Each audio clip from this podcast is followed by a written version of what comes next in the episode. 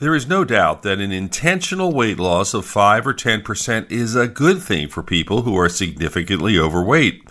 But when there is an unintentional weight loss, it can be a sign of potentially serious health problems.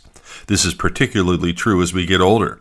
In a study of over 16,000 people, in men with an unintentional 5 to 10% weight loss, the risk of death from all causes was 33% higher than men who did not lose weight.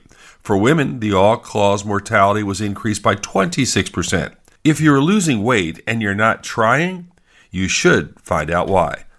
With your health, I'm Dr. Brian McDonough on 1010 Wins.